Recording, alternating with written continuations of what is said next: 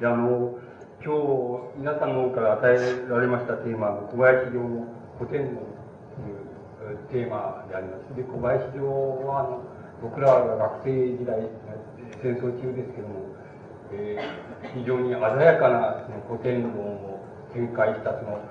えー、数少ないその批評家のうちの一人なんです。それで、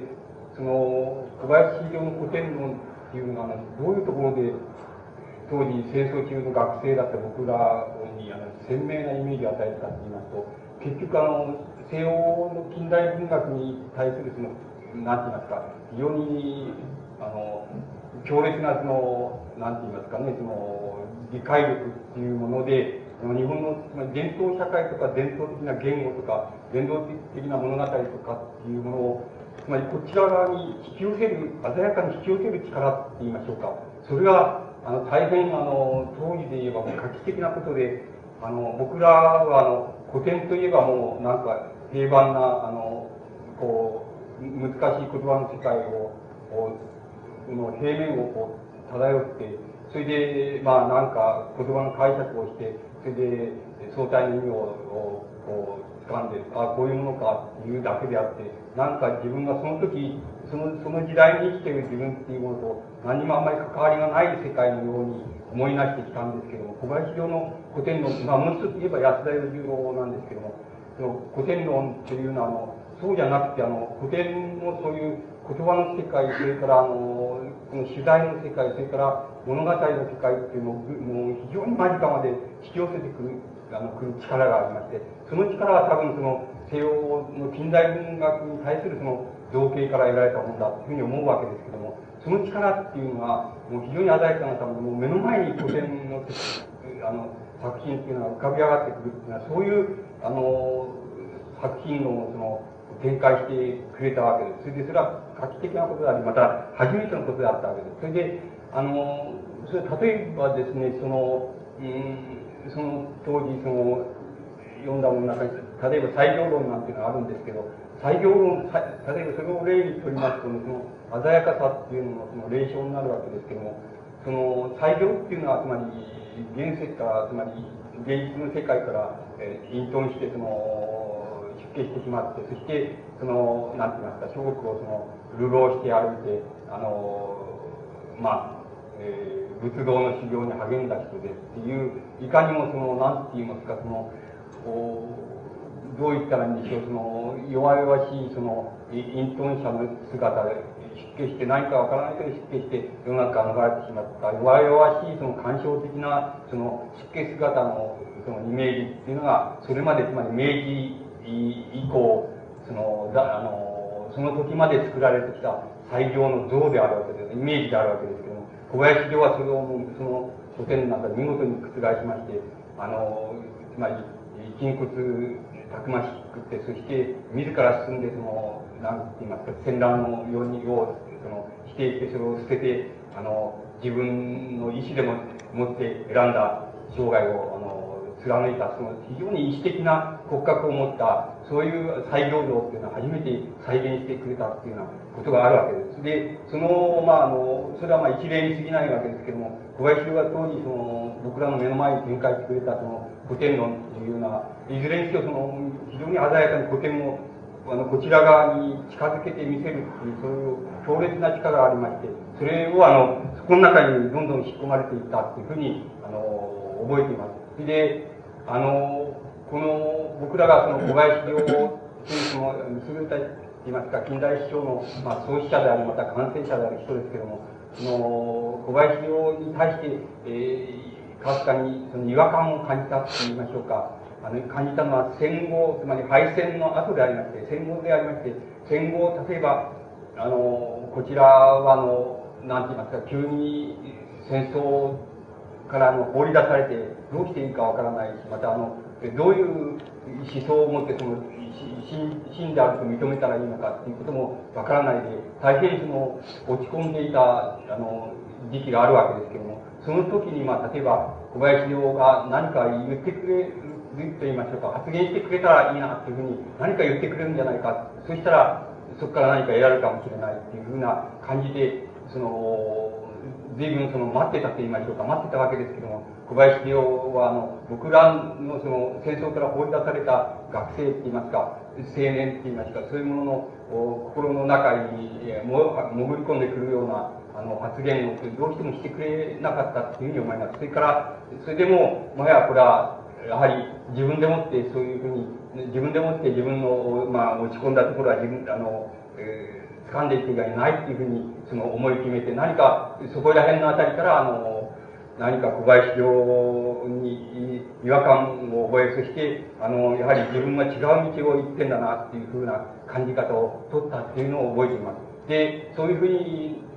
あの、なりましたときに、大体、えっ、ー、と、僕らが小林陵についていったのは、戦後、戦争、敗戦後2、3年の間であって、あの、ドストエフスキーについてのその作品論をいくつか発表しておりますけども、それは大変見事なもので、大体そのあたりが僕らがあの、小林陵についていった最後の時点というふうにあの覚えています。そしてその後小林はだだんだんあの絵画とか音楽とか、それからあのもう一度新たに古典の世界ですけれども、古典の世界とか、そういう世界にそのだんだん入っていくようになりまして、で、僕らはだんだんあの自分のはその戦争中何がダメだったのかっていうふうに考えて、結局、その世界っていうのをどういうふうに使うのかっていうことの方法を何も知らなかったっていう、つまりそれについての学問っていうのを自分は全然知らないで過ごしてきたっていうことは、大変、その、僕ら、自分らのその、反省点って言いましょうか、その考えたところでありまして、僕らはそういうことを追求していくっていう道に、その、だんだん、この、それていったって言いましょうか、その、外れていったっていうような感じで、その小林をの考え方とのその距離っていうのは、だんだん広まっていくばかりであったというふうに覚えています。しかし、あの、戦争中に鮮やかになされたその、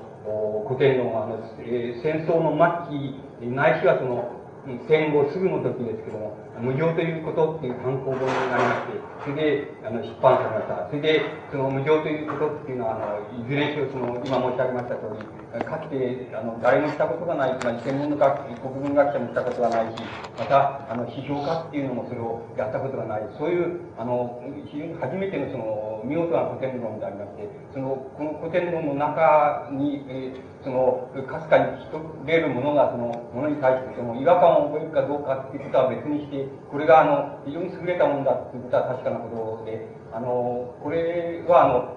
戦後すぐの頃、あるいは戦争の末期の頃、あの、単行本になって出てきて、それを、あの、一生懸命やっぱり改めて読み返したっていうことを覚えています。で、多分今日の小林の古典論っていう与えられたテーマというのも、その無常ということっていう、あの、一番最初のその古典論ですけれども、その古典論について、あの、そこで出されているあの問題を、おこう探っていけば、大体その今日のお与えられたテーマっていうのは、あの、解くことができるんじゃないかっていうふうにあの考えます。で、あの、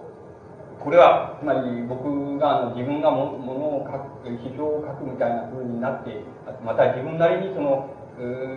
その古典というの世界っていうのに自分なりにそのあのこう入り込んでいきましてそしてあのそこで得られたものから、まあ、改めてその小林の無常というとっていうのにあの結集されたその古典論の要っていうのはその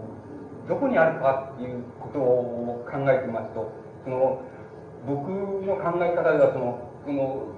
これはまた推測に過ぎないんですけれども、小林のその無常ということに結集された、あるいはその後の古典論もそうなんですけども、あの結集された古典論の要っていうのは、あの時代として言えば、あの室町時代、あの、えー、と、中世末期、つまり鎌倉末期から室町時代っていうところが、あの、大体小林陵があの古典を論ずる場合にその視点を据えているその中心点なように思われます。で、あの室町時代っていうのは、あの、つまり、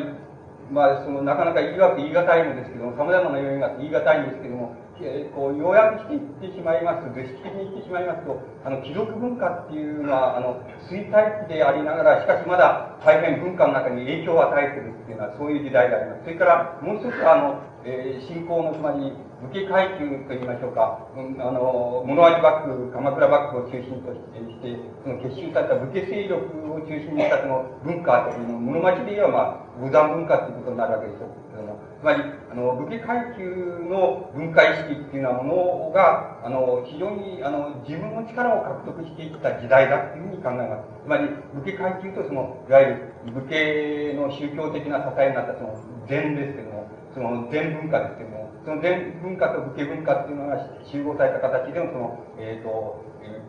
あの、文化意識っていうようなものがまたそこで起こってくると。それで、それがかなりな中心的な地位を占めると。そして同時に、あの、今度はその、町人階級っていうのは、つまり町衆と言いましょうか。あの、町人階級、つまり商業とか執行業とかそういうものにを営むその町人階級っていうようなものが、まあ、つまり独立な都市をその作り上げるっていうような風にまでその交流してくると。それで、まあ、そのいわゆる町衆って言いましょうか、町人の文化って言いましょうか、例えば、そのお茶とか、その、まあ、なんて言いますか、脳とか、そういうようなものはそうなんですけども、つまり、そういう、ちょっと芸能に接触した部分がそうなんですけども、そういうところで、つまり町人文化も交流してくるっていうのは、ややその交流してくる。そうすると、その三つの文化っていうようなものが一応その、えっと、衰退の形であれ、交流の形であれ、その芽生えの形であれ、その、三つの文化っていうのがちょうど重なり合って、その、あの、独特の、なんて言いますか、文化的なその、この層を形成しているっていうのが大体物町時代だと思いますけれども、あの、小林郎が、あの、古典論の中で、あの、どこにどこに腰を据えているって言いますか、その、目を据えているって言いますか、据えているかって言いますと、よく考えてみると、その、室町時代に、大体その、まあ、鎌倉町から室町時代のところに、あの、目を据えているっていうことが、あの、言えるように思います。そうすると、あの、この時点に目を据えまして、いろんなことが言えるわけですけれども、あの、小林教がそりゃ、あの、その、どこをその、中心にして、その、室町文学、あるいは、その、うん鎌倉松文学っていうようなものを掴んだかっていうと、やはりあの、批評文学っていうことを、自分が批評家ですから、あの、批評文学っていうことをあの中心にして掴んできたっていうふうに思えるわけです。そうすると、あの、当然その、まあ、室町時代において、その、ピカイチのその批評文学に言いますと、それはあの、健康保持のその、連れてったっていうことになると思います。そうすると、あの、僕の理解の仕方では、その小林用の、その、無料ということに結集された、その、おなんて言いますか、古典論っていうようなものの、あの、要を成しているのは、あの、つれづれ草じゃないかなって、つまり、つれづれ草に対する一つの入り込み方が最初にあって、そして、あの、そこから派生しまして、その、大体、えっ、ー、と、その派生した道をその取ってみますと、つまり、うん、一つはその、あれなんです、その、いちごの講談賞っていう、その、つまり、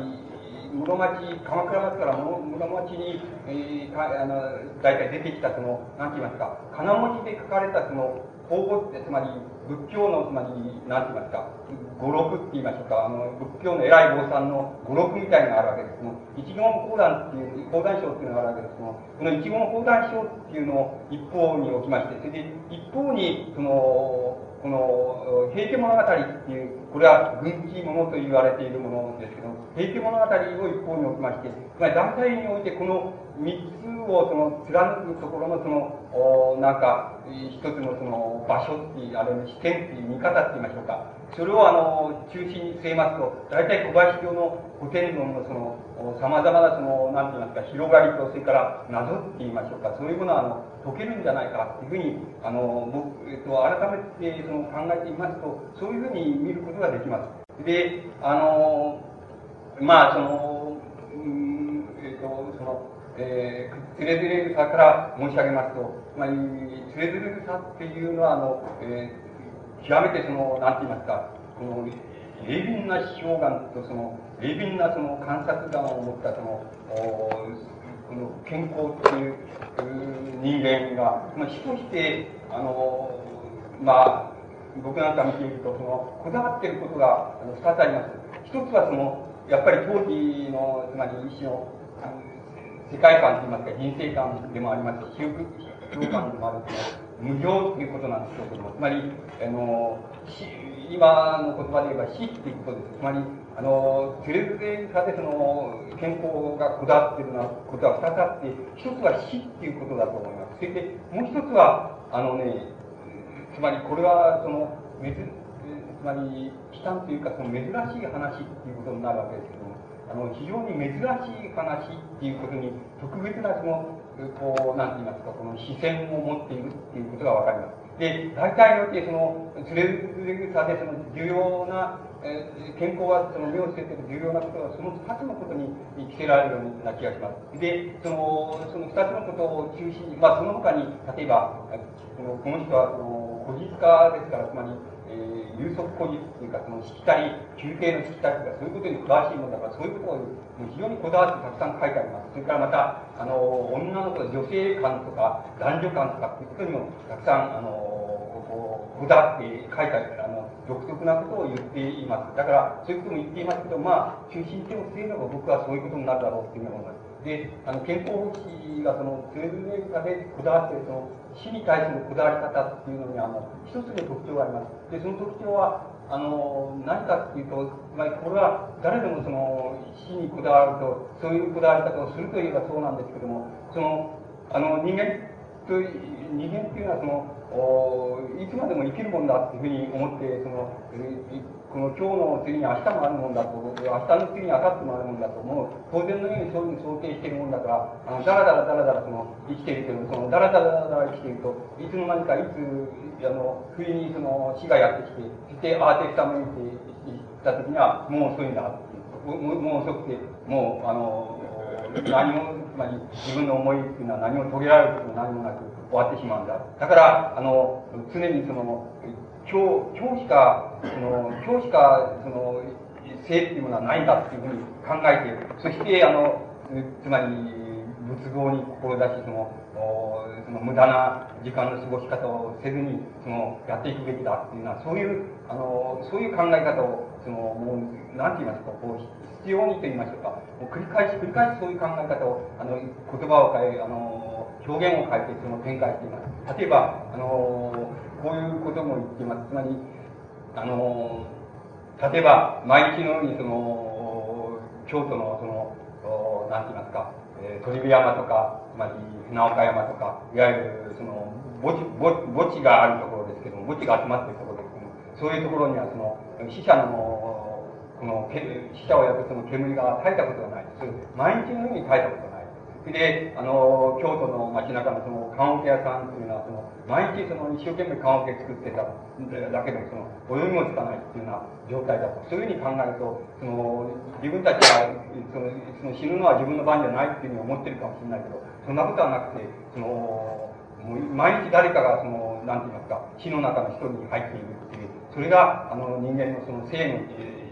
実情なんだと。だから、あの、死が、その、遠くにあるなんていうふうに考えたら大間違いであって、死はその前の方からもやってくるし、また後ろの方からもやってくると。で、いつでも、あの、時間が経って前の方から死がやってくるだけだと思ったら、それは違うのだって、後ろの方からも死が、あの、潜んでやってきてる。で、だから、そういうことを考えたら、その、死っていうものに対して、いつでもその、おなんて言いますか、その、怠りなく、その、な、えっ、ー、と、自分のその、技にその励んで、そしてその怠りなく励んだ果てにはそのやはり仏像に志してその、えー、なんて言いますかその、うん、あのおまあ、質疑を遂げるっていうようなことが非常に大切なことなんだっていうような、そういう言い方をあのしきりにやっています。で、あの、この日のこだわり方っていうのは、あの、当時で言えばもう当然、あの、つまり、えー、こう、誰でもが考えている一種の無常感の、ただ、の、別の言い方ですの具体的に言い直したっていうだけだって言えば、あの、それまでのことなんですけども、しかし、あの、このプレゼンターを読んでごらんになればお分かりになりますけども、この詩のこだわり方っていうのは、ちょっと、あの、なんて言いましょうか、その異常ではないか、つまり、あの、あまりこだわりすぎではないかっていうふうに思えるほど、あの、必要にそれにこだわっているということがあります。で、もう一つのトレズルートの特徴と言えることは、あの、先ほど言いましたように、非常に珍しい話っていうことに、あの特別なやっぱりあの視線を向けているんです。例えば、その、えっ、ー、と、ズレグさんの中にその、の、なんて言いますか、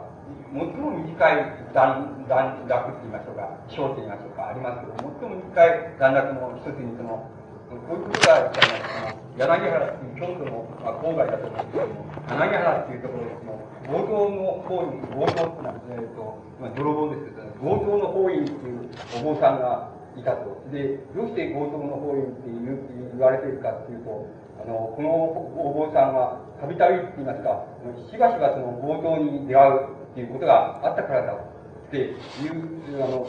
一説って言いますか、一生があります。で、これだけのことなんですけども、これ一体何のこと、どうして、どういうことかっていうことになるわけですけども、つまり、あの、一人の坊さんがいて、その、えその坊さんはなぜか知らないけど、その強盗、よくたびたびその強盗に出会うんだっていう、それだから、その強盗の法人っていう、その名前で、その世間から呼ばれたって、たったそれだけのことなんです。で、これはどういうことなんだっていうことなわけです。どういうことなんだっていうことを、あの、ことなんですけど、まあ、もう、もう一つ、その、あれを挙げてみますと、あの、えっ、ー、と、えー、あの、ある、その、新庄院というところのお坊さんがいて、その、そのお坊さんが、その、親芋って書いたんですけど、親芋っていうことはどういうことかよくよくわかりません。つまり、親芋が好きだっていうんですね。それで、親芋ばあの、説教するときでも、あの、仏教のお説教するときでも、その、親芋を食いながらその説教をする、そのお坊さんした。それから、大体病気になると、その、親、親芋ばっかり食って、それで、それで病気を治した。こう言ってるわけです。それで、自分の師匠って言いましょうか、あの、和尚って言いましょうか、自分の師匠のお坊さんが死んだ時、その、お寺と、それから、あの、いくらかのその財産を残してくれた。それで、そしたら、その、それ全部売り払っちゃった。全部売り払っちゃって、それで全部親芋を買ったんだ。それで、親芋を買って、つまり、あの、少しずつその、そのお金で親芋をその、送ってくれるように、そういうふうに、えー、最適して親芋を食って、えー、ばっかりいた。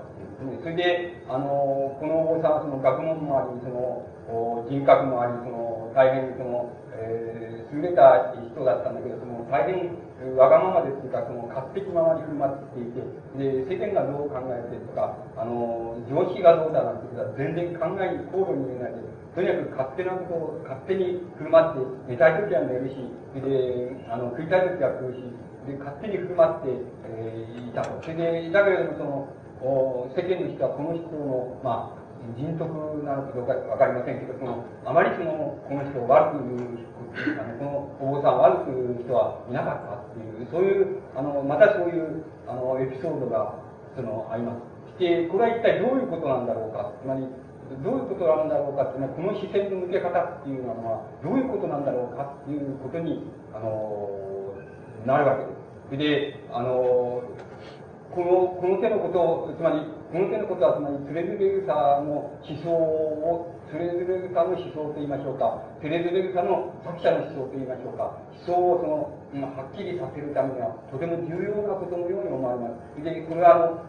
先ほど言いましたように、死についてのその健康方針の考え方と同じように、この考え、あの、この、なんて言います、こういうエピソードに含まれているその意味は何なのかっていうことを解明していくって言いましょうか、解いていくということは非常に重要な要素のように思われるわけです。で、あの、ここのところで、あの、小林亮のテレビベルサーは、やはりこの手の、つまりエピソードっていうものを、あの、一つ、あの、挙げています。で、小林亮の挙げているエピソードは、やはり、あの、性質が同じことなんです。つまり、あの、えっと、えっと、一人の非常に綺麗な娘さんがあるところにいたと。で、その娘さんが、その、えっと、この栗、栗ばっかり食って、それでご飯っていうようなものをあんまり食べないえー、食べなかったと。で、そういったもんだから、その、なんて言いますか、親は、親の方で、その、この、とても綺麗な娘さんなんだけども、その、親の方では、あの、これを、こういう、その、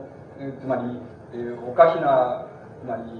おかしなものしか、その、食べない、そういう娘は、その、人、人様に、その、嫁がせるべきではないっていうふうに考えて、その、嫁がせるようなことをしなかったっていう、そういうエピソードがありますけれども、そのエピソードをあの小林ではあの挙げています。で、その小林で挙げて、それでどう言ってるかって言いますと、あの健康奉仕っていうのは、その、あの、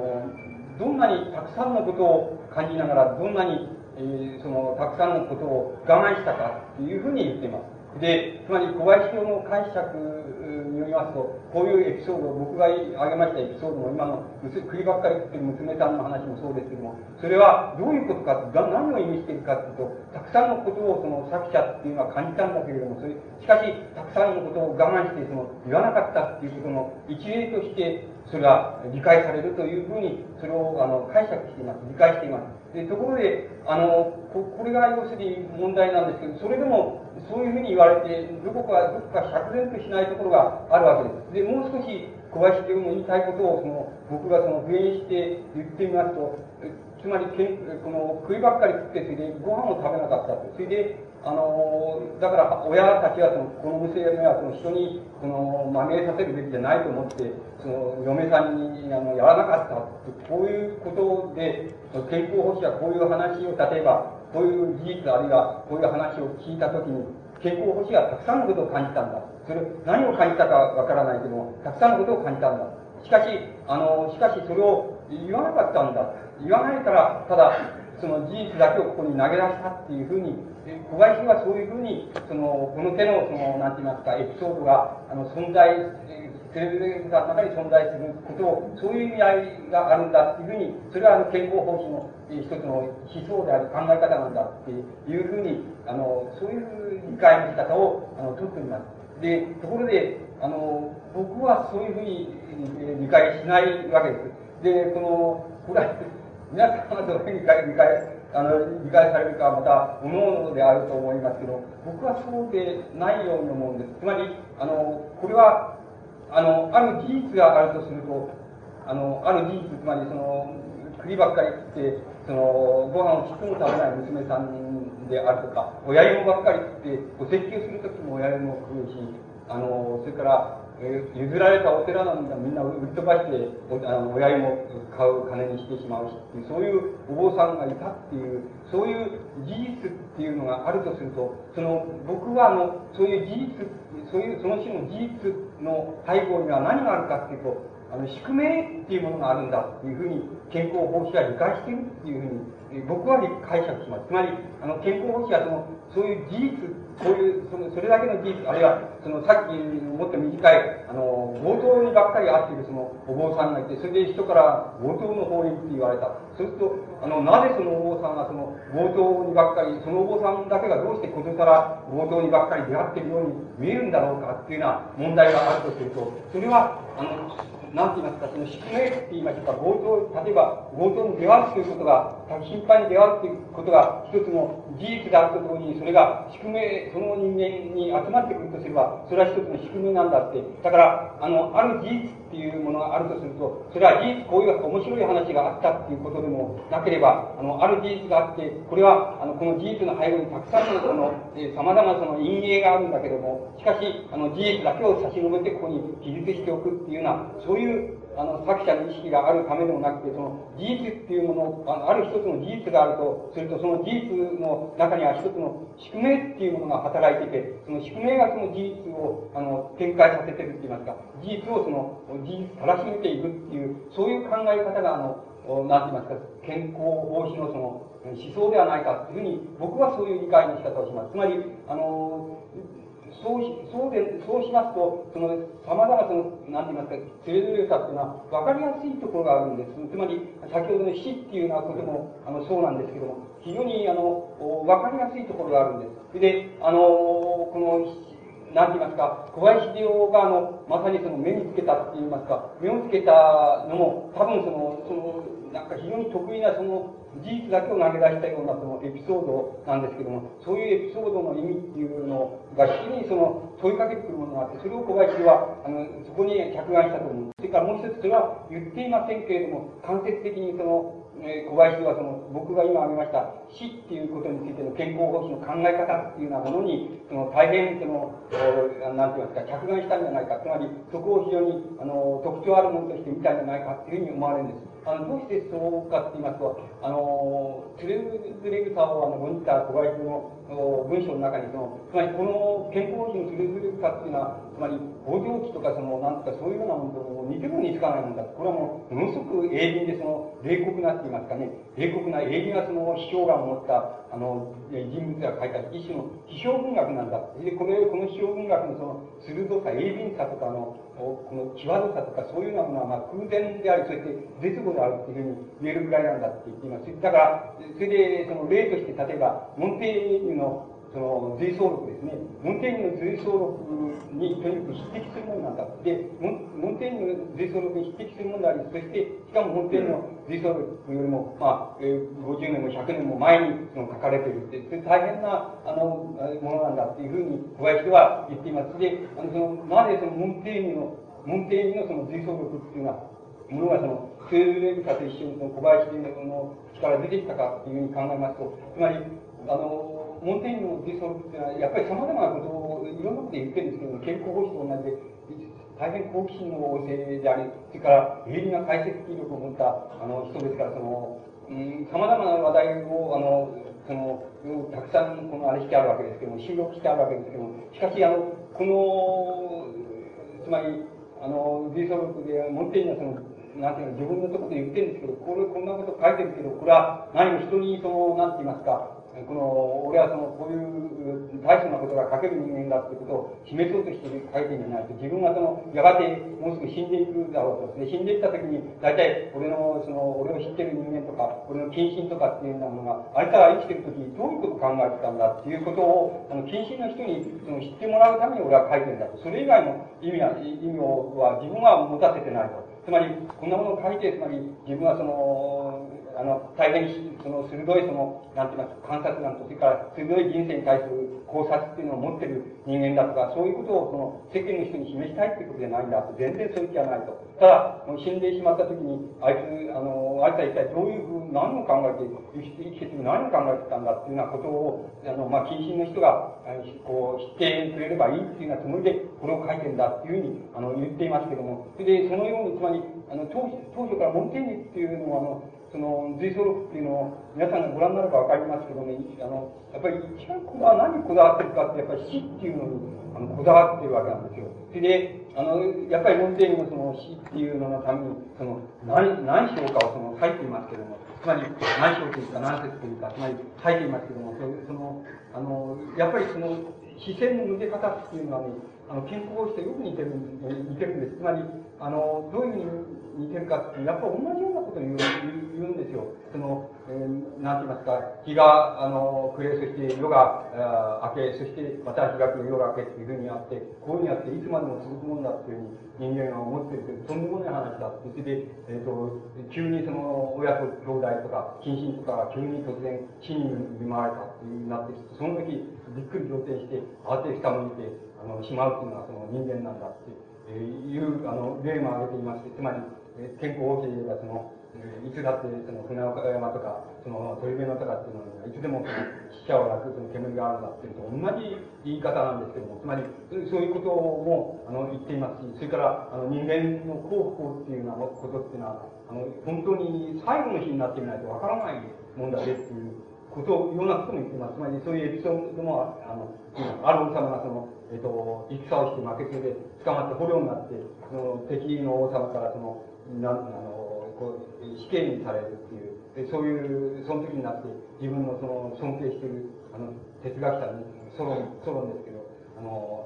哲学者の名前をしきりに呼ばわるのですでどうしてそんなことを言うんだって言ったらいやあいつがかつて自分に教えてくれたんだってそれで人間っていうのは死っていうその最後の時にこまで来ないと幸福かそうでないかっていうのは分からない分からないじゃないものなんだっていうふうにあいつはいつか言ってたって、それであの自分のあれを考えて全くその通りなんですだから、その今呼んでんだっていうふうに、そういうエピソードっていうのを、あのその種のエピソードをたくさん、そのモンテーニュが挙げています。で、あの、結局、その、モンテーニュに言えば、じゃあ、同死っていうものに対して、その、ここはまあ健康法師と違うところですし、また、あの、東洋のその無常観っていう、仏教の無常観っていうのは、西洋の思想と違うところでしょう。しょうけれども、その、それじゃあ、あの、死っていうのはどうしたら、どうしたら死っていうのはいいんだ、どういうふうに迎えば死っていうのはいいんだっていうふうなことに対して、その、モンテーニが、要するに、死っていうのに、その、と親しくなればいいとか、親しくなればいいんだと。あの今のうちに親しくなっていって、慣れてた方がいい。慣れてしまって、親しくして、そして、その、していて、そしてこれを無化してしまうって言いましょうか。それ以外に、この死っていうのに、その、対対立の道は全然ないと。だから、あの、もうとにかく、これ、これに慣れきっちゃうっていうか、あのもう、慣れて、その、なんか、仲良しになってしまえ、仲良しになってしまえばいいんだっていうような言い方をして、あの、持っていまして、これは、まあ、健康保持というかそうじゃなくて、早く無常に目覚めて、あの、仏仏道の修行に入って、その、来世を願うようにしたらいいというふうに、あの、つれづれ草ではそうなるわけですけども、しかし、モンテーニュにはそういう、つまり、えー、来世観といいましょうか、無常観というのはありませんから、要するにこれはもう、もう全く仲良くしちゃえば、その、仲良くして、親しくして、親し、親しみ殺しちゃえばいいんだっていう、そういう言い方をしています。で、しかし、この考え方のその中心になっているところは、大変よく、例えば、つれづれかの、を貫いているその人と大変よく似ているわけです。つまり、それで小林では、あの、門弟の、あの、随想録っていうのと、つまりこの、つれづれさっていうのは同じ、あの、質のものです。大変高度な鋭利な、その、なんて言いますか、一種の批評文学であり、エッセイであり、あの、これは、あの、空前絶後の、その、なんて言いますか、あの、その、眼力と言いましょうか、その、形式を持った、そういう、あの、批評家がここに出現したっていうことなんだっていう、あの、言い方をしております。で、あの、この二つの、つまり、事実っていうものは、あの、ある、どういったんでしょう、宿命っていうことの一つの現れとして事実っていうものを見て、それに、あの、つまり、あらゆる事実が全部宿命が現れたっていうふうに見て、これに関心を抱くっていうのは、その健康方針のその、テレビさにおけるその、視線の向け方っていうようなものと、その死の向け方っていうようなものを考えていますと、つまりこれを中心に考えてみますと、大体、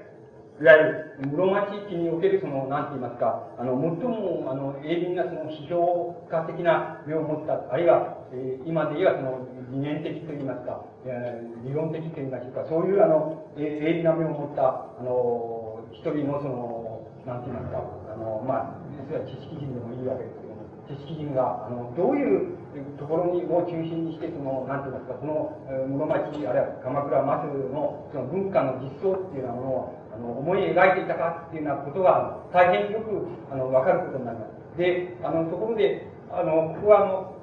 えっ、ー、と、ここからかなり小林陵の古典論の関心が、僕はあの伸びていったと思うわけですけども、まあ、伸びていった一つの方向は、あの、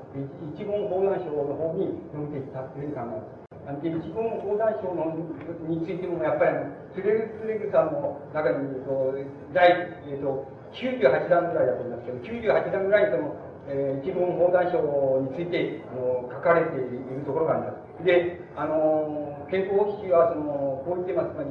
えっ、ー、と、自分がかつてその、一文法談書っていう、えー、ものを読んだと、それは、あの、名高いと言いましょうか、その、坊さんたちの、あの、言い残した、言われた言葉を、その、書き留めたそういうものだったと。そういうものをかつ読んだ記憶があると。で、その中で自分が、あの、覚えていることがあると。で、覚えていることがあるということで、あの、何か条かその、挙げています。そして、その何か条っていうのはまたその、いかにも、あの、なんて言いますか、健康防止らしい挙げ方なんですけども、つまり、えっ、ー、と、いくつか言ってみますとね、その、一つは例えば、あの、ある事柄について、その、それをや、やった方がいいか、やらない方がいいか、その、思い迷うようなことがあったら、大抵やらない方がいいんだ。そう言ってやらない方がいいんだ。こういうようなことが、かつて一度の法談書に書いてあったと。で、それは自分が非常に記憶しているというようなことを言ってます。それから、やっぱり来世を願うっていう人間っていうのは、その、その、味噌亀とかなんかそういうようなものを一つだって、あんまり持たない方がいい。執着して持たない方がいいと。それから、あの、経文とか、それから仏像とか、つまり、あの、ご本尊とか、そういうのもまた持たない方がいいと。あの、つまり、あの、絶えず、あの、身軽にしていた方がいいと。あの、一言横断しろっていうのは、あの、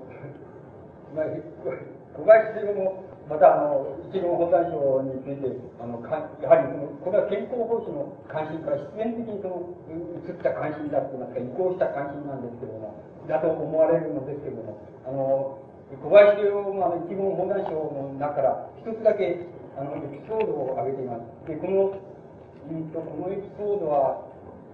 えー、っと、何、ちょっと忘れたな、何やったか忘れましたけど、その、えー、っとね、こういうエピソードです。あの、つまり、あある、その、比叡のそのね、え社の前にその、えー、若い女若い女房があって、若い女の人が要するに、あの、巫女さんの真似をして、その、お祈りをしていた。お祈りをしていたと。で、お祈りをして、包みを叩きながらお祈りをしていた。で、お祈りをしているその、おなんて言いますか、その、おかみさんの、おかみさんがその、おなんて言っているかとこの世、この世はまあ、えー、ともかくとして、その来世を、には、一つよろしくお願いしますというようなことを、その、お祈りしながら、その、包みを叩いている、あの、この、若い、あの、女の人がいた。それと、生女房っていうわけ言葉ですけども、若い女の人がいた。こういうエピソードが一言砲弾賞の中にあります。で、小林は、あの、一言砲弾賞の中からそういう、そのエピソードを一つ挙げてきて、これをなんか坂本かどっかで蕎麦食ってた時に、比叡山に行った時かな、比叡山に行った時に、ふと、あの、あの、青葉、若葉を見ていたら、ふとこの、一元砲弾賞の中の言葉が思い浮かんだというふうに書いてます。で、坂本で蕎麦、蕎麦食ってる間、式にどうしてあの中のこのこの言葉がその今時思い浮かんできたんだろうかっていう式にそういうことを考えたんだそしたらばあの現代のそのインテリっていうのはその昔のその生女房ほどにもつまり若いあのおかみさんほどにもそのこの世は無常だっていうことはよく分かってねっていうふうに小林はそういうそのそういうふうにその書いています。でところでその一言講談賞っていうのからその大変そのつまりその手のプレデレーターのつまり、えー、作者である健康法師があのそういうエピソードを拾ってきたというんでしたらばそれは一種のやっぱり事実感ですから事実をその一つの宿命のもとに見るって宿命の層のもとに見るっていうそういう一つの思想から言えばそういうのを一言砲弾賞になったらその拾ってくるっていうのは、まあ、大変分かりやすいはずなんです。しかしあの小林教授はなぜこういうあのこういうエピソードをその一言砲弾賞からあの拾ってしたかということはなかなか分かりにくいことなんです。あのどうしてかっていうとあのこれはあのこの分かりにくさっていうのは健康防止の分かりにくさにそのあのもうその復元してもいいわけなんですけども、つまりあの一言砲弾賞っていうのは皆さんがお読みになればあのあるいはお読みになればっていうのは失敬でもう読まれていると思思いますけどもつまり一言砲弾賞の中心一言砲弾賞っていうのは先ほど言いましたようにそのあのまあ偉い坊さん偉くない坊さんその当時の有名有名大大思想家である坊さんあるいは小思想家である坊さんたちがいろいろな語録を残す言葉を残しているわけですけどもその言葉の端々っていうのを書き留めたあの書き集めたそういうそういうものなんです。そうするとあのその一言砲弾賞のつまり最も強烈で最もラジカルなその思想って言いますとしょうかあの思想は何かって言いますとねあの人間っていうのはあの徹底的につまり何て言いますか生っていうのは生きているってことを徹底的にその否定しなきゃダメだっていうことをことを言ってるわけですよ。生きてるっていうことつまりその言葉で言えば、当時の言葉で言えば、生を厭えっていうことですけども、遠征っていうことですけども、つまり人間は生を厭わなくちゃいけないっていう、つまり、あの、一生生を厭わなくちゃいけないっていうふうに、つまり、あの、もう、あの、鉄頭鉄尾生を厭わなくちゃいけないっていう、あの、そういう言葉がありますけど、そういう言葉とか、あるいはその、あの、もっと凄まじい言葉になりますと、つまり、つまり、あの、もう、得しなばやっていう言葉がありますけども、早く死ななきゃいけない。つまり、早く死ななきゃいけないっていうのが、この思想、生きてるっていうのは絶対もうダメなんだからもう、あの、徹底的に死ななきゃいけない。早く、しかも、早く死ななきゃいけないんだっていうのが、まあ、一文の講談書の中の、つまり、最もラジカルな、ままた最も中心的なあの思想であるわけなんです。つまり、あの、これは、あの、これは健康方針の、例えば、死についての考え方とも、あ本当は似ていないんです。つまり、健康方針の死についての考え方っていうのは、これに比べるとはるかにその、なんて言いますか、恩人だと言いますか、恩和だと言いましょうか。つまり、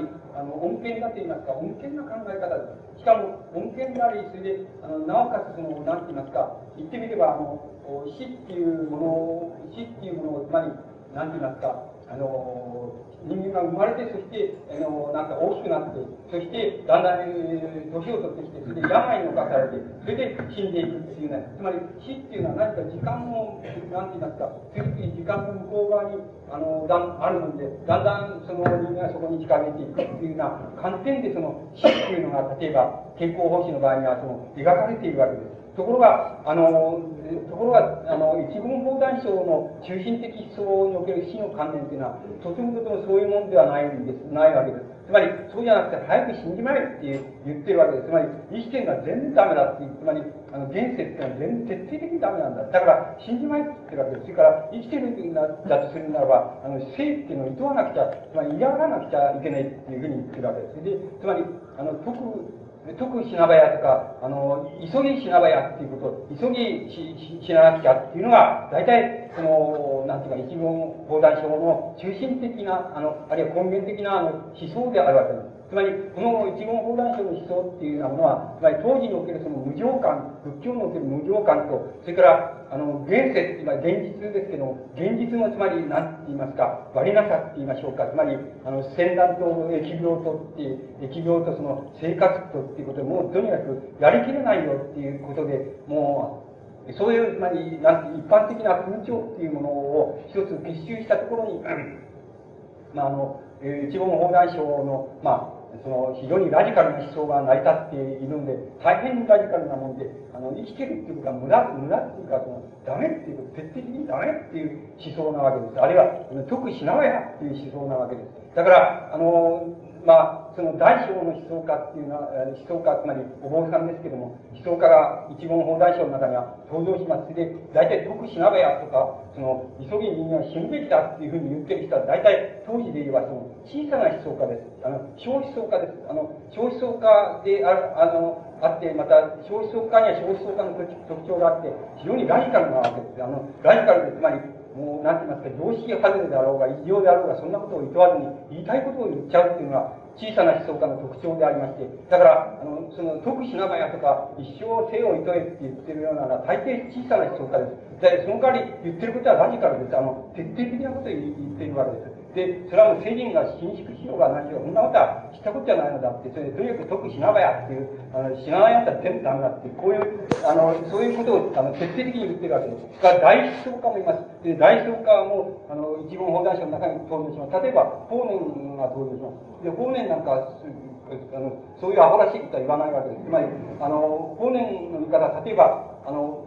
極楽往生っていうことは、往生ってことは、自分は往生は決まったっていうふうに自分が思えば、往生は決まるんだ。それから、往生は不潔業だっていう、決まらないっていうふうに思えば、往生は決まらないよっていう、こういうような言い方をしています。そうすると、皆さんの方、皆さんもそうでしょうけど、安心するでしょう、こう言われると。そうすると、あ、そうかっていう、そういう、じゃあ、そう思えばそうっていうことではないかっていう。つまり、常識的な言葉で言い換えます、つまり、この人はそう思えばそうなんだ。物事っていうのはそう思えばそうであるし、そう思わなきゃ思わないんだよ。そう、思わなきゃそうじゃないんだよ。こう言ってるだけじゃないかっていうふうになるわけです。で、イカ様これ、そんなことは常識じゃないかって、当たり前じゃないかっていうことになるわけです。もちろん、あの、優れた人っていうのは当たり前のことを非常に逆説的に言うことになる、言うことになるわけです。つまり、大思想っていうのはいつでもそういうことになります。で、あの、もっと大思想、あの、同じように大思想である。例えば、親鸞っていうのは、あの、一言法大書の中には登場しないんです。登場しないけど、あの、親鸞はもう、つまり、急ぎ浄土に行こうなんていう考えない方がいいと、その、寿命がちゃんと尽きた時に、シャバの縁が尽きた時に、ちゃんとその、ちゃんと、その、行けるようになってんだから、だから、あの、急いで、そのね、死にたかったり、で、急いで浄土へ往生して、つまり、浄土はそんないいとこなら、どうして、その、死にたくないんだろうかっていう弟子に聞かれて、そんな当たり前やのか、つまり、あの、当たり前だと、つまり、あの、要するに、その、煩悩のふるさとって、煩悩のふるさとってなかなか離れがたいもんなんだよって、だから、ちゃんと寿命が来た時に、力尽きて終わる時に、その、あの世に行けば、浄土に、行けばいいんですよって言って。そんなんだったら何もいらない、言わ言うことないじゃないかっていうことになるわけですけど、もちろんそれは逆説的な思想です。つまり逆説的な言い方です。つまり大思想っていうのは一見すると、つまり通俗的に解釈してしまうと、あの、非常に常識だと思われることしか言えないし、また言うはずはないのですよ。で、ないわけですよ。ところが、その、ラジカルな、小思想家っていうのはもうそんなことはどうでもいいわけで、つまり、あの、人のことなんかどうでもいいわけだから、つまり自分が悲観的にそう思ったら、それを言えばいいわけだから、もう徹底してるわけです。だから、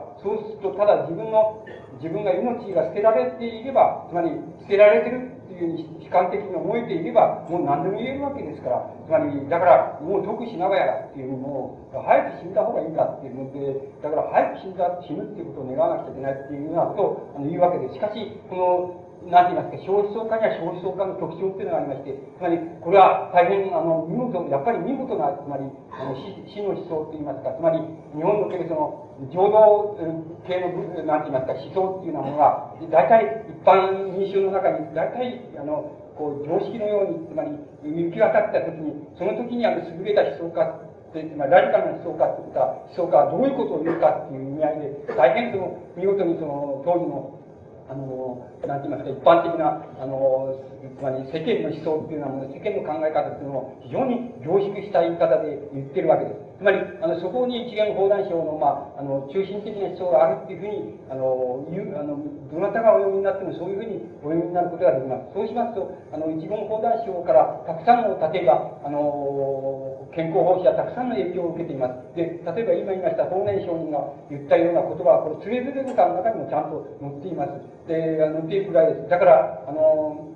一生懸命読んで、あの、健康が読んでいたことは確かなんで、それで、たくさんの影響を受けています。だから、あの、それにもかかわらず健康奉仕は、いわば、あの、けえー、なんて言いますか、一言法大賞の中のその、ラジカルな思想からは、あの、思想を、あの、自分が、あの、影響を受けているもので、影響を受けておりません。つまり、あの、一言法大賞の中心的な思想に比べれば、あの、健康奉仕の死についての考え方、あるいは無常感っていうようなものは、はるかに穏健なものだっていうふうに言うことができます。で、穏健なものっていうのはまた、大変面倒な難しいことなんだっていうふうに思います。で、この健康師の穏健なその死についての思想っていうようなものと、それから、あの、多分、あの、事実っていうもの、あの、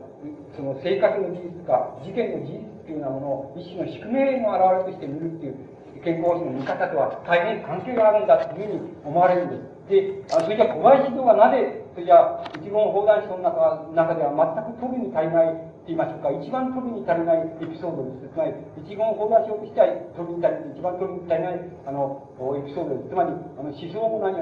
一元法談書の思想も何も全然そんなところにはないっていう、最もつまらない、あの、あの、一つ、あの、エピソードです。で、つまらないっていうのは、最も具体的なエピソードです。だから、あの、それを小林では、あの、し、あの、こう、一言法談書の中から拾ってきているっていうこと、あの、取り出してきているっていうことは、何を意味しているのでしょうかっていうことが一つあります。それは、あの、健康方針の思想とはまた別に小林教自体の考え方っていうのも問題だと思います。小林教は多分、あの、思想っていうことに、つまり、あの、私、あの、思想っていう言葉を小林はたくさん使っていますけども、私たちが言う思想っていうもの、あの、言葉、つまり、一種の理念っていう言葉に置き換えてもいいようなものなんですけども、当時で言えば、つまり仏教の思想、あるいは仏教の理念であるわけですけども、つまり理念というものに対して小林堂は大変あの音痴だって言いましょうか、その無関心だって言いましょうか、あんまりあの関心を持たない人だったっていう、あんまりそれがよくわからない人じゃないのか、つまり、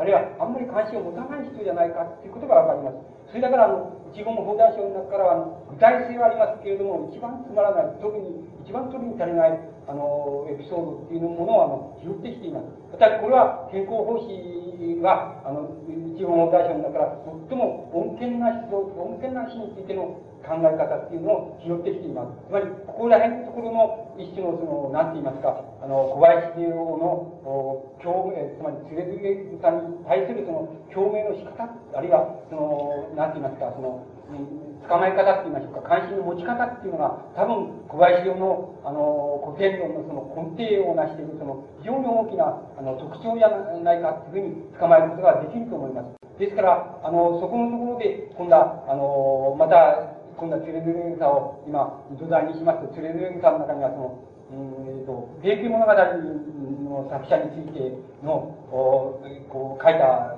段段落があります。で、えっ、ー、と、200、確か226段だと思いますけど、その段落があります。で、その、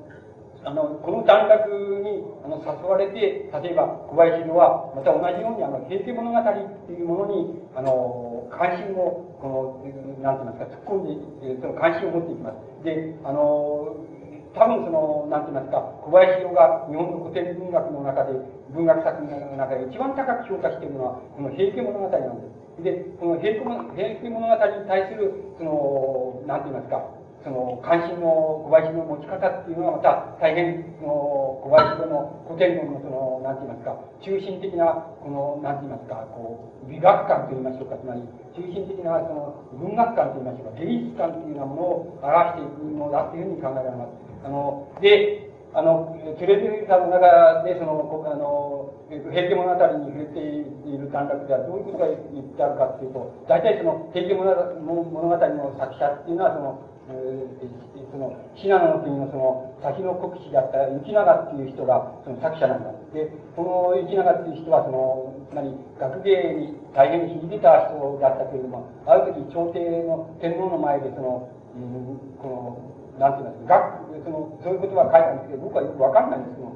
学、学の、えー、その、えっ、ー、と、七徳舞っていう舞、あの、踊りですね、舞についての、なんか、談義みたいな、あの、天皇が見てるところ、談義をやったときに、その七徳舞って、七つの徳の舞っていうんですけども、これは、えー、その、唐の、なんて言いますか、唐の、なんか、えー、この体操の、その、なんて言いますか、武君を称えるため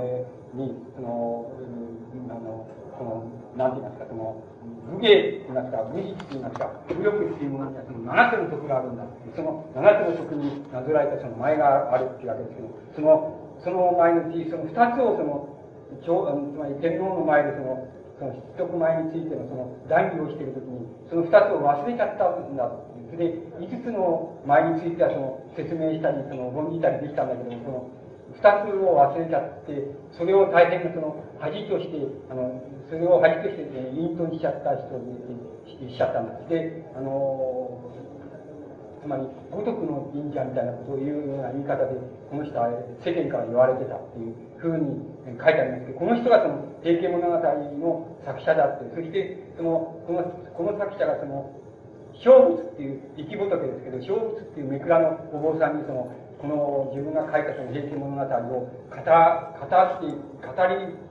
ように語って聞かせて、つまり暗記させて、それでその語らせたっていうようなものが、あの平家物語のその出来合いの始まりなんだっていう、そのエピソードがあの書いてあります。それで、あの、それで、まあ、この、小仏っていう人がその東北の生まれの人だったから、あの、東北武士のことについて詳しかったので、あの、合戦のことやなんかについて、その平家物語の中でその、詳しく書かれているのは、この人がよくそれを調べたり、聞いたりして知って、知ってたからだっていうようなことが、あの、書いてあります。それから義経については、大変よく知ってる人だったけど、我慢の患者っていうのは、乗り降りですか、乗り降りについてはあんまり知らないから、あんまり詳しく書いてないっていうようなことを言ってあります。で、あの、そそう言ってあることなんですけど、あの、それで、ただこの作者が、あの、信濃の国のその国士だったっていうことが、もし何かその引っかかりがあるとすれば、あの、僕らにはその、この人はあの、なんて言いますか、あの、平家物語の中で、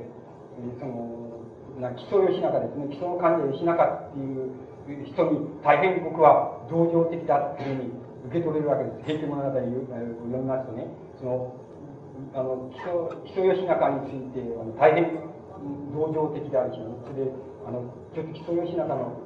こう、最後みたいなのを書くときの描写なんて、ちょっと大変、あの、優れたものだと思うんですけど、硬い目してあると思うんですけど、それは多分、もしかするとその作者がその信濃の国の国士をやったことがある人だったっていうのは、そういうことが、関係があるのかもしれません。それはわかりませんけれども、ただ、そういうことが書かれています。で、ところで、あの、この平家物語、あの、平家物語っていうものは、その、一体、あの、な、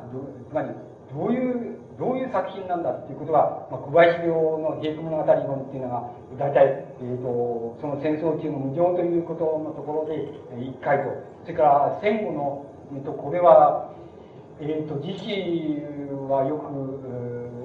覚えてないんですけども、もう一回、もう一度平家物語について、あの、論じていることがあります。あの、ところがあります。で、二回にわたって平家物語について論じていて、多分僕は、あの、小林人があの、一番あの、平家物語っていうものを、あの、いい作品だっていうのは、古典作品の中でいいっていうことも、あの、好きだっていうことも両方含めまして、あの、小林は大変、あの、中心的に好きだった、あの、古典作、日本の古典作品っていうのは、平家物語であったっていうような、あの、気がするんです。で、この平家物語を小林帝王は、あの、どういうふうに、あの、どういうふうに理解していくか、どういうふうに理解していくかっていうことが、まあ、小林陵の古典論の中で非常に大きな要になってくるわけです。で、あの、小林陵の平家物語に対するその理解の仕方っていうようなものは、いくつかの点で要約することが、いくつかの点に要約することができると思います。で、あの、一つの点は、あの、この、あの、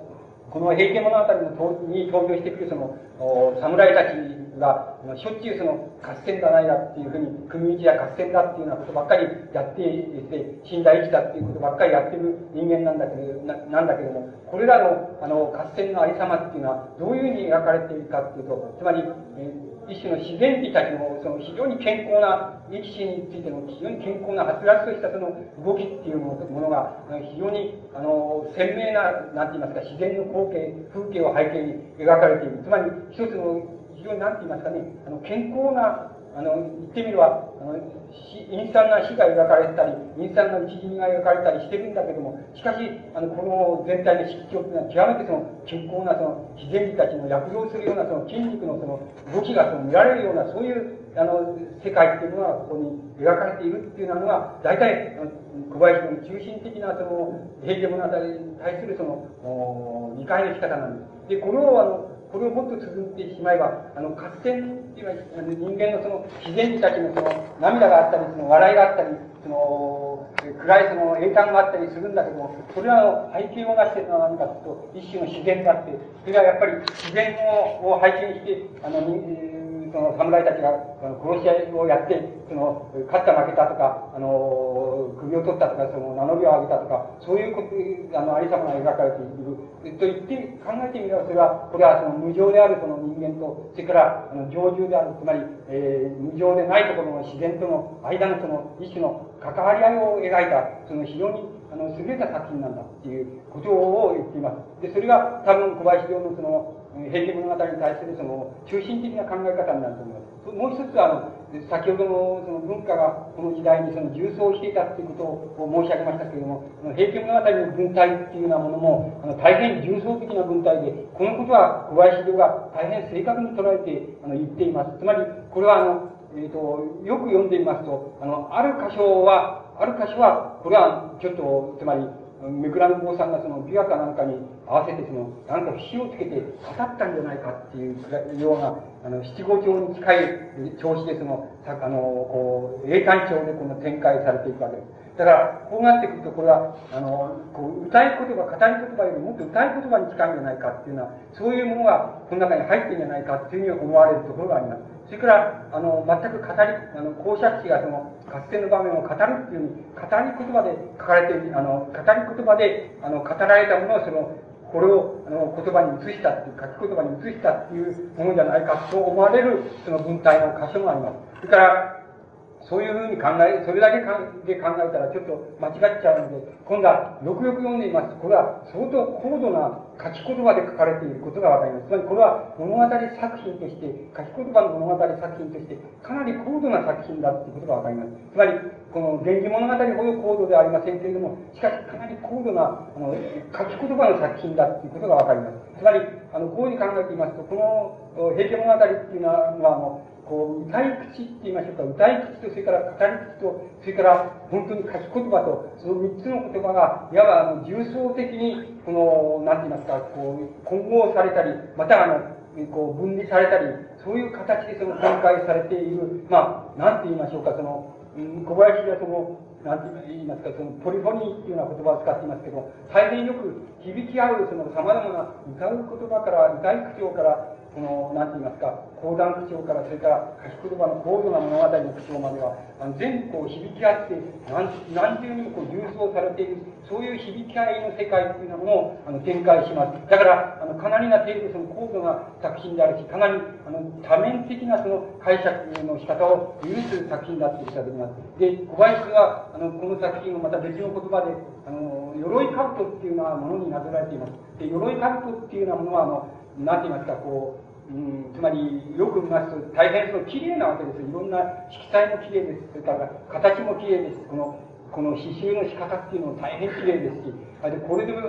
これでもって、あの、戦っていうのは、あの、戦っていうの機能に耐えるのかねっていうのは思いくらい、思われるくらいですね、綺麗です。あの、鎧にできています。で、この綺麗にできているっていうこと、それからまた機能的に言いますと、矢がなかなか通らないようにもまたできているっていうような風になっています。で、小林は、この鎧が持っているその美的なその綺麗さって言いましょうか、その美的な、あの、あれとその機能と、それから本当に、あの、なんて言いますか、矢が通らないように、強固にできているっていうのは、そういうその、実用的な機能と、そういう鎧兜っていうようなものの中には、そういうたくさんの機能があると。そしてこの機能はなぜかっていうと、例えば、この時の、この時代のその、鎧兜を着た、あの、まあ、少なくとも、主だった武者の、その、なんか、あの、合戦の時の戦の仕方っていうのは、ややなんとかとか、前の団体なんかして、名乗り合って、それで、それで、えいざピーチをしようじゃないかっていうふうにして、近寄ってきて、それで、組み打ちをして、それで、あの、み、まあ、言ってみれば、み、えっ、と、もし平家物語の場面を信じるならば、みんな他の人が見て、一騎一を見ている真んまん中でその二人が一日して、それで一方が一方を刺し殺すとか首を取って、あの首を取ってあげくに、俺はどこの、どこの国の住人で、今誰、誰それやっつけた、こういう名乗りを上げるみたいな。そうすると、あの、よろ、大体人に見られているわけだから、あの、鎧兜っていうのも綺麗なのを着ていくってつまり自分が死ぬにしろ、また相手を殺すにしろ、あの、綺麗なもの、あの、美的に綺麗なものをその、着ているっていうことが非常に重要なことになってくるので、だから鎧兜っていうのは、やっぱり綺麗だっていうのはそういうとこから来てるんじゃないか。つまり、合戦の仕方、合戦の様式っていうようなものが、この鎧兜の、えー、様式っていうのを決めているところがあると。そしてこれは、この決まり方っていうのはちょうど平家物語のその、今言いました、あの、英単調があり、またあの、歌い調があり、語り調があり、また、あの、高度な書き言葉のがありっていうのは、そういう重装の仕方っていうようなものは、大変鎧兜っていうようなものに似ているんだっていうような、えー、この小林一ではそういうあの理解の仕方って言います。そういう理解の仕方をこのやっています。つまり、あの小林一郎は大変あの、この平家物語っていう作品に、あの、打ち込んでいますし、また、あの大変高く評価しているっていうことが、あの、わかります。で、あの、ところで、こその、ところで、つまり、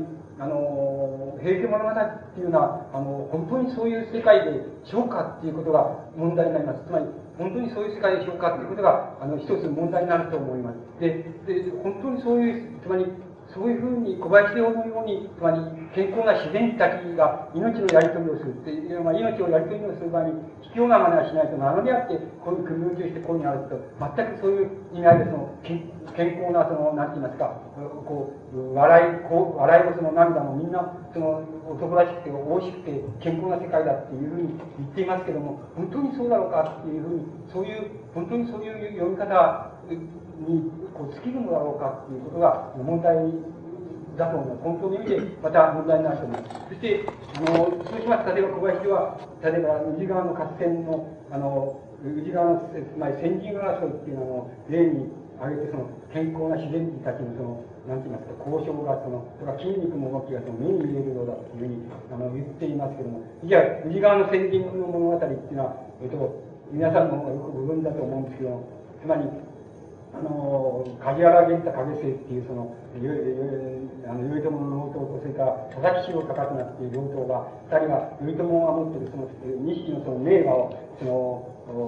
こう、せしめようとするわけです。それで、初めにその、梶原源太が、あの、行って、その、俺にその、俺は今日の合戦でその、川を渡って、内側を渡って、その、先人を務めて、それで死ぬつもりだから、あの、その馬をくれっていうわけです。そうすると、頼朝が2番目に、えー、その、するすみっていう2番目に馬をそのややるわけです。あの、梶原源太影瀬に与えるわけで。で、彼は俺は一番、このいい馬もらっちゃったんだって喜んで、あの、出かけていくわけです。そして、そその後から佐々木四郎高綱っていうのは、やってきて、それで、俺、俺、俺くれっていうわけです。で、俺にその一番いい馬くれっていうわけです。で、なんか、俺もこれ今日はもう打ちにするつもりだから、くれって言って、で、もら、もらっちゃうわけです。それで、もらっちゃって、あの、やっぱり出かけていくわけですけど、そうすると、梶原源太影瀬が、その、それを、えー、佐々木氏を、高くなのが、いい馬に乗ってるのを見るわけです。で、あの野郎、その、俺よりいい馬もらったじゃないかっていうふうに思って、で、あの、つまり、大将は、つまり、頼朝はですね、頼朝は俺にその、俺、俺を一番尊敬してるから、お前にいい馬を、一番いい馬を与えるっていうふうに、こう、俺には言ったけれども、あの、本当はそうじゃないじゃないかと。あの野郎に、俺よりもいい馬をやっちゃったじゃないかって。そうすると、あの、大将はその、俺を一番尊重してるって言ってるけど、本当はそうじゃないんだっていう。そうだったら、俺の方に考えがあるから、その、俺は、その、あの、あの佐々木を高綱を問い詰めて、それで、えー、その、問い詰めて、あいつと、あいつと、その、こう、あいつを刺し殺して、その、つまり、その刺し違いで俺は死んじゃって、その、俺の大将、つまり頼朝にその、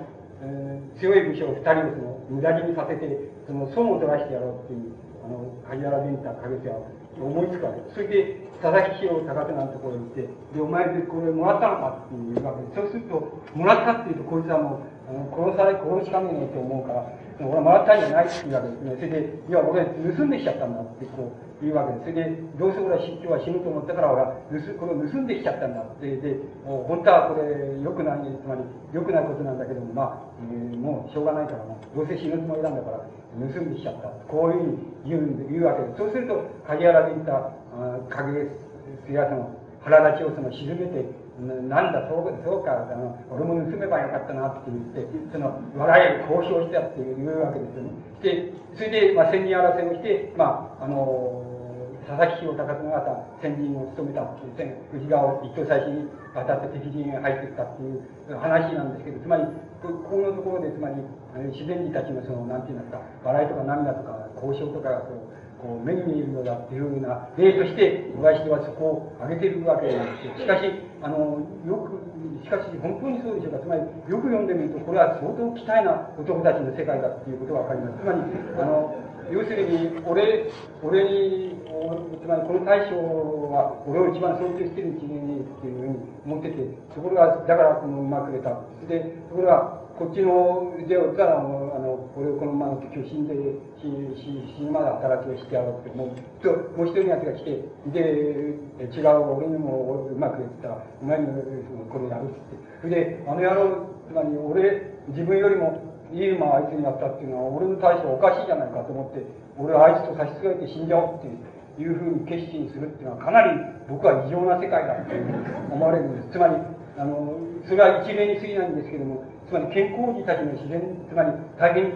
この自然児たちの健康な笑いっていうふうに小林が言ってるところは、もしも、あの、マナコっていうのの目を分析的に、あの、瞬間に分析的に働くことができる目を持って見たとしたならば、かなり異常な、つまり、主従関係とか、あの、主従関係のモラルとか、それから、集団関係のモラルが、かなり異常な、なんて言いますか、独特の習慣法と言いましょうか、法律でもないんですけども、習慣法みたいなものに、あの、規制されたかなり、あの、得意な世界だっていうふうなことは、あの、すぐにわかると思うんです。僕はそう思う。ですから、決して健康はないですよ。つまり、あの、自分の大将から、あの、例えば今日いいですよ、親、あの、兄弟でもいいですけど、親父から、あの、あの、兄貴の方が100円もらったって、いや、100円が少ないから1万円もらった。で、弟の方に1万5千円やった、やっちゃったってそれで、うまいこと言って、1万5千円弟の方もらっちゃった。で、兄貴の方が、あの野郎、の俺に、俺には1万円、俺は1万円しかもらわなかった。あいつは1万5千円もらったって。あいつは、あの、ちょちょっと、それはうちの親父っておかしなやつだって。だから俺、親父に、えー、もう子供なんか、えー、ろくなし亡く、亡くしちゃ、二人とも死んじゃうっていう、その、すぐ不義をかけさせてやろうと思って、兄貴も決心もして、弟を刺し殺そうとしたって、で、して、まあ、弟の方はうまいこと言ってなだめたんだけど、まあ、なだめなかったら本当に刺し殺されちゃったっていう。あの、それはかなり今の家庭内暴力と似てる世界だって。これは異常な世界だっていうふうに見るのが極めて当然なんです。つまり、あの大変、つまり異常だっていうふうに言うこと、今から言うことはできないけど、独特なつまり習慣法にあの支配されたあのそういう制度のもとにあるあの世界だっていうことがわかります。もちろんあの人間の、まあ、こうあの戦っていう戦ってつまり内戦ですから戦で殺し合いをするっていうことそれ自体が大変そのまあ大変な異常な事態なんですけどもその異常な事態がなくあるかないかではなく武家武家の世界っていうものが持っている一種の異常な習慣法の世界っていうようなものがここにあるっていうことがすぐに僕はもし分析的なものを持ってあのすぐに働かせることができたならばできるならばそういうふうに見るのがあの非常にあの本当の見方じゃないのかっていうふうに僕には思われます。つまりあの小林洋のように見る見方っていうのもつまりたかがたかがつまり軍記物語じゃないかっていうふうなことを初めに前提とすればまあそれはどうでもいいことなんですつまりそれは人それぞれで、あの、本の読み方はそれぞれ違うということで、それは構わないのですけども、ただ、あの、この物語、あの、平家物語の、あの、思想の性質、思想の性質っていうのはどこにあるのかっていうようなことをまとまともに問うとするならば、やっぱりそうはいかないのであって、これを、あの、この健康な自然たちのその、涙と交渉と、が、栄誕とかその、渦巻いてる世界だって言って言えばいいのかって言ったら、それは僕はちょっと、そうではなかろうというふうに思います。つまり、そういうふうに見える目っていうのはちょっと違うんじゃないかって、それは違うんじゃないかなと思う。つまり僕なんかに見させればすぐにそういうふうに見えてしまいますこれはかなり異常な世界だぜっていうふうにあの見えてしまいます。で、あの、もっと、つまり、この問題を、例えば、その、なんて言いますか、僕先ほど言いましたところで言いますと、その、突き詰めた、その、エピソードみたいなのがあります。例えば、先ほど、この作者、あるいは基礎の患者、つまり基礎吉中に対して、あの、大変、このシンパシーを持っている人じゃないかっていうふうに思われると申し上げましたけども、例えば、基礎吉中の最後の場面がある、ある、あの、平家物語の中にあります。で、基礎吉中、この場面は、その、いろんな人の最後の場面があれは、で、つまり、熱森の最後の場面とか、忠則の、海岸の忠則の、あの、最後の場面とか、あの、熊谷、あの、あの、つまり、以下でしょうかで青葉の系になって、その、そういう様々なその武将の最後の場面っていうのはあるわけですけど、しかしその、その最後の場面よりも、あの、木曽義仲の最後の場面っていうのは、あの、大変見事にしてて、あの、大変優れた文体で描かれています。で、あの、この中で例えば木曽義仲がだんだん、あの、こう、義経と範頼の軍勢にその追い詰められて、で、だんだんもう、あの、こう、みんな、あの、死んでっちゃうわけです。それで、最後にたたった今井四郎っていうその一番の強盗とたたった二人だけ残るよ残ってしまうんです。で、あの、二人、もう、もはやもう二人になっちゃった。で、あの、大体、お前と一緒に、その、お前、お前とはその子供の時から一緒に、その、えー、あのやってきて、それで今まで来たんで、で、お前と一緒に、どうせ死ぬなら、一緒に、その、戦って死のうと思ったから、まあ、もっと死ぬ場面っていうのはいくらでもあったけど、まあ、ここまでやってきたと。で、もはやもう、ここで、えー、もう、最後だから、二人でもう、とにかく、敵陣にその、突っ込んで、それで、二人で死のうじゃないか。こういうふうに、えー、吉中が言うわけです。そうすると、あの、今井四郎が、その、えー、その、それを、その、まあ、えー、その文章に、もう本文によりますと、その、馬から降りて、それで、あの、吉中、涙を流して、それで、吉中にその、うん、いや、その、私は、私がその、一気で、あの、こう、えー、駆け入って、それで少し、その、少しの時間、その、適用をしているよと。で、その間にあなたはその、要するに、えー、その松林の中に入っていって、その入っていってで、え自害されたらいいと。それで、あの、どうしてかっていうと、つまり大将軍、あなたのような大将軍がその、あの、こう、二人で、じゃあ、敵陣に入ってきて、その名もないその雑表にその、え刺し殺されて死ん。で、で、名乗りを上げられたとなったら、それは、あの、恥だろうと。恥、恥、恥となるといけないと。で、その、だから、これが、その、一気に、あの、かけていって、それで捨てれるから、あなたはその間に、あの、松原橋に入って、理解されてしてくださいっていうわけです。それで、あの、吉中はさ、それを承知して、で、えー、前城が、あの、一人一気で、かけていって、それで、えー、討ち死にすると。で、吉中は松林の方にかけていくんですけど、やっぱりあの、敵勢とその出会って、それで殺されてしまうっていう場面があるわけなんです。で、その、つまり、このところでその、なんて言いますか、平のその文章によりますと、つまり、あの、侍と言いますか、人間っていうのは、その、最後の時が、ちょうど、もう、死にと同じような時なわけです。つまり、あの、最後の日っていうのが一番大事なんで、その、この日の、この最後の日の、最後の取り方っていうので、その、みんな決まって、人間っていうのは決まっちゃうところがある。だから、だからまあ、あの、あなた、その、俺が捨て入れる間に、その、自害してくださいっていうふうに言うん。ですけど、その思想っていうのは、その、大変、その、なん。て言いますか、文定に言うとよく似てるのです。つまり、その健康法師とあん。まり似てないので、つまり、えっと、最後の場面っていうのは大変思いずるみたいな、そういうの一つの、なん。て言いますか、一種の無常感って言いますか、静止感っていうのが、まあ、平家物語の登場人物たちを支配しているその習慣法の世界ではそのあるわけです。だから、それ、そのことともう一つのエピソードが、あの、吉中の最後のところにあるわけです。で、あの、それよりも少し前です。たった2期まで追い詰められる少し前なんですけども、あの、最後にその吉中はその自分の初恋のあの女女房がその住んでいるんですよつまりあのこの何て言いますかこの宇治橋を渡ったあたりのところにいるわけです。それで、もう最後の場面になって、その、えその女房のところに、会いに、つまり冒頭を連れて、会いに、えその、えー、行くわけですね。越後の陛下っていう冒頭を連れて、その女房、初恋の女房のところに会いに行くわけです。それで、あの、そして、あ、会って、あの、会い、会っている、いて、なかなかその、まあ、いずれにせよ名残が欲しくて、なかなか出てこないんですよ。そうすると、あの、その、越後の中太っていうのが、その、吉中に、その、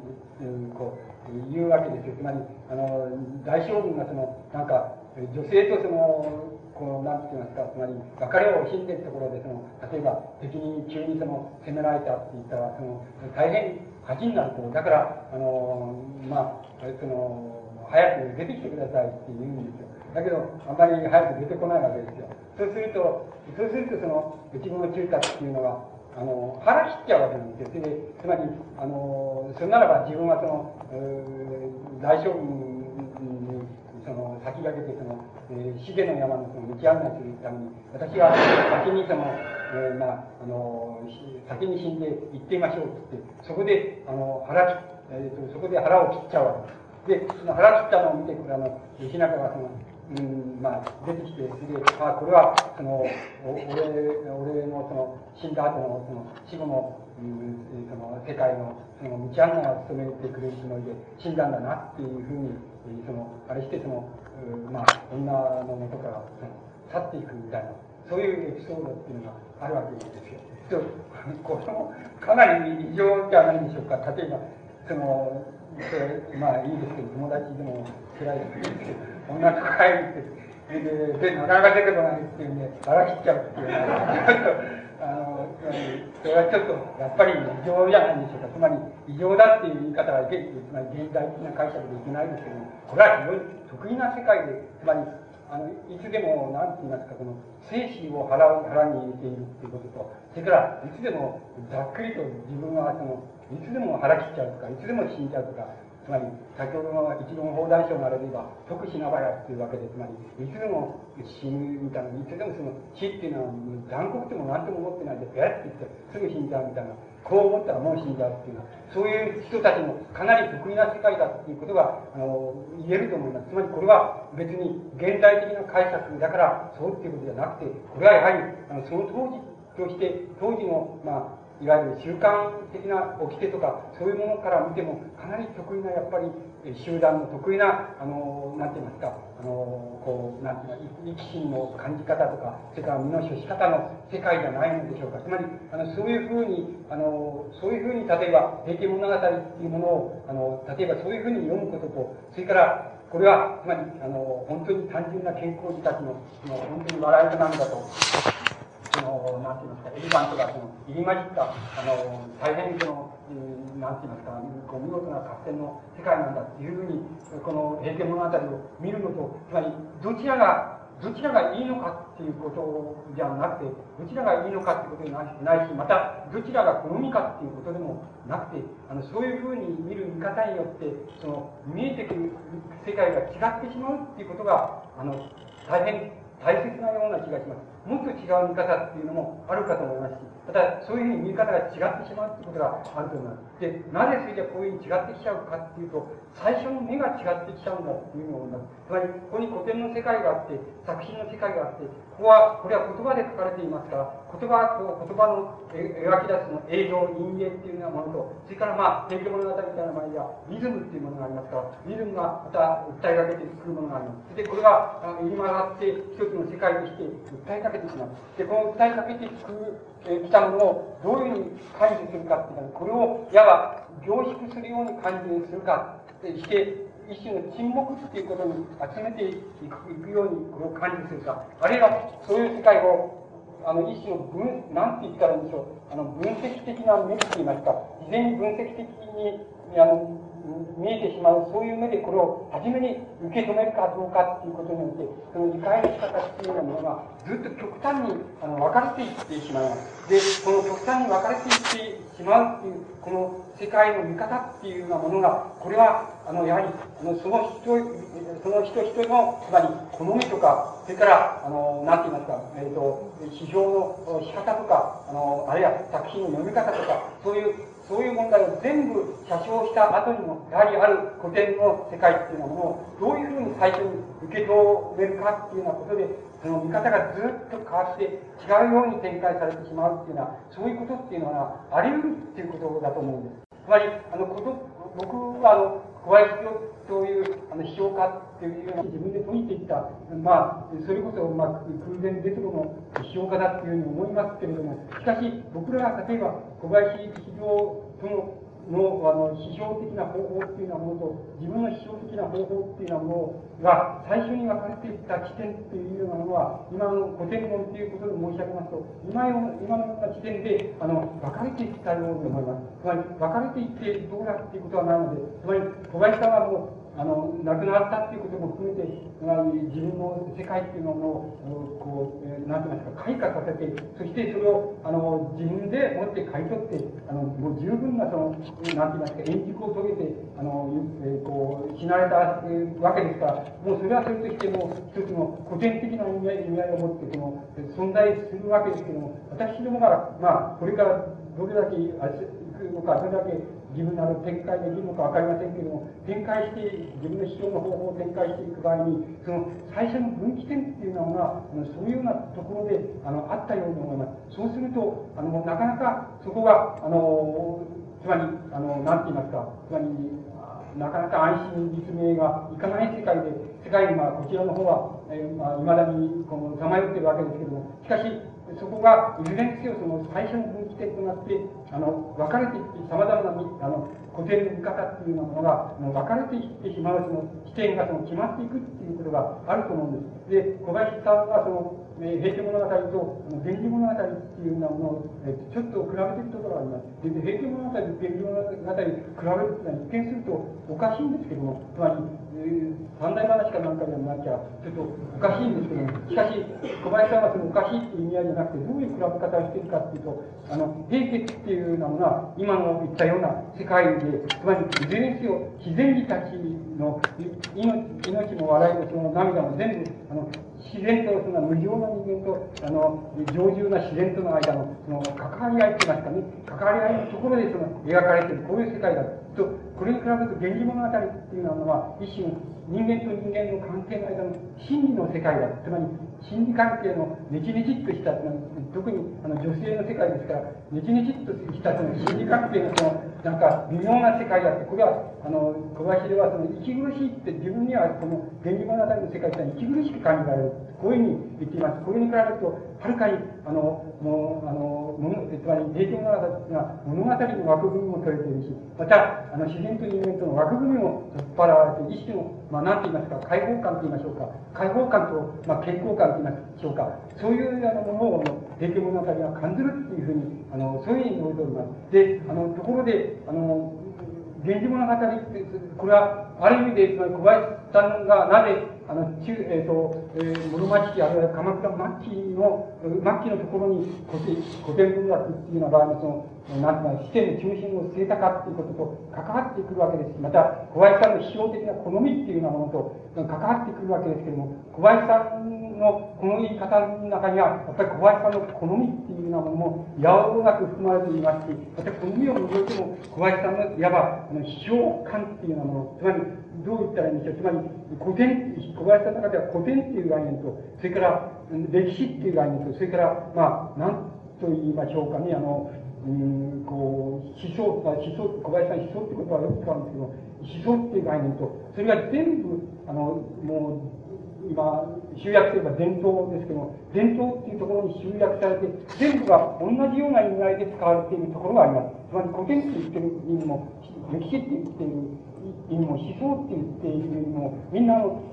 こう、つぐまるところって言いましょうか、糸が引くところ、伝統っていう意味合いにこう、修練していく、そういう小林さんの考え方がありますけども、この考え方っていうのは、あの、平家物語に対する見方の中によく出ていると思います。つまり、ところで、源氏物語の世界の中で、それじゃ、源氏物語の中で自然っていうのはないんでしょうかってことになるわけです。つまり、僕はそういうふうに思わないんです。あの、源氏物語の中に自然っていうのはどういうふうに現れてるかっていますと、それは、あの、無意識として現れていると思います。つまり、なんて言いますか、あの、登場人物たちの描く本当に緻密な心理小説ですから、あの、えー、源氏物語、緻密な高度な心理小説ですから、あの、そういう心理小説、心理のあや、あやの中で、その、なんか、こう、もがくわけですけど、登場人物たちはもがくわけですけど、その時に登場人物たちのその、いわば、もがいてるその無意識っていうものを決めているのが、僕は、あの、自然だっていうふうに理解します。だから、あの、登場人物たちはもう、ある、ま、ある、な、ななんか、年齢がき、ある事件にぶつかり、ある認識に達すると、一人でにやっぱり、あの、なん無常って言いますか、死の影っていうようなものを、一人でに自分が感じするようになってしまうわけです。で、その時に自分が、あの、老齢が来たからこう、あの、無常を思うようになったとか、そういうふうに意識してるわけじゃないんですけども、物語、源氏物語を読んでみますと、もう一人でに、つまり無意識のうちに、あの、登場人たちの織りなすその、心理のあやって真理の葛藤っていうようなものは、全部それがずっとあの、ゆっくりと流れていく、その自然の流れっていうの時間の中に、全部無意識、その無意識が規定されているっていうことが、あの、非常によくわかります。つまり、あの、源氏物語では、あの、小林さんの言うような意味で人間と自然とが対立してるんじゃなくて、対立してじゃなくて、あの人間の無意識を決定するものとして、あの自然っていう概念があの決定しているところがあります。つまり、あのそのような形で、あの源氏物語の中にはあの自然っていうものがやはりあの生き生きとしてあの生きていることが分かります。そうすると、小林さんの言い方は必ずしもその正確ではないだろうと思いますけども、しかしそういうことじゃなくて、小林さんは俺は源氏物語がどうも苦手だと、しかし、平家物語はこれはもう本当にもうピカイチだって言いましょうか、最も優れた古典作品だと思うという言ってるあの小林さんのその、なんて言いますか、好みっていうものと、それから小林さんがなぜそれを好むかっていうことで、あの、考えているその古典に対する小林さん自身の考え方っていうようなものは、非常に明瞭にそこに出ているように思います。で、先ほど言いましたように、小林さんの中ではその、いずれにせよ歴史っていう概念も、あの、古典っていう概念も、それから、あの、思想っていう概念も、全部同じように、あの、伝統っていうところに伝統あるいは伝統社会っていう、あるいは伝統社会の文学と言いましょうか、あの、伝統文学と言いましょうか、そういうものとして、その、修練していっきます。で、あの、この修練していく生き方っていうようなものは、例えば、もうある意味ではどうしても必然であるってことは言えるのですけれども、しかし僕らがあの古典作品っていう、古典作品をあの見ていく場合に、どうしてもそういうふうに、小林さんのようには修練しきれないものがあります。つまり、そういうふうに修練するんです、あの、することがわからなくはないんです。決してわからなくはないんです、盲目ではないのですけれども、しかし、僕らが、あの、古典作品を見ますと、すぐにあの、なんて言いますか、いわば、あの、こう、で、なんて言いますか、もやの向こうから、こう、もやを通してなんか見見えてきちゃうその世界があって、その世界はどうしてもその、非常に、あの、なんか、こう、なんて言いましょうかね、一種の分析的な目って言いましょうか、その初めからの分析的な目っていうようなもので、世界が見えてきちゃうところがあります。つまり、そこのところあたりが、あの、まあ、なんて言いましょうか、つまり、僕らが、あの、小林さんの古典論に対して、あの、感じる、一番その、なんて言いますか、あの、特徴的なところであるとともに、あの、一番、なんて言いましょうか、あの、まあ、不満といえば不満だ。つまり、あの自分はどうしてもそう、そういうふうには、あの、ついていけなかったな、あるいはそこから別れてしまったな、っていうふうに、あの、考える、あの、家のところなんです。で、今、小林さんの、あの、が、つれづれ草っていうようなもの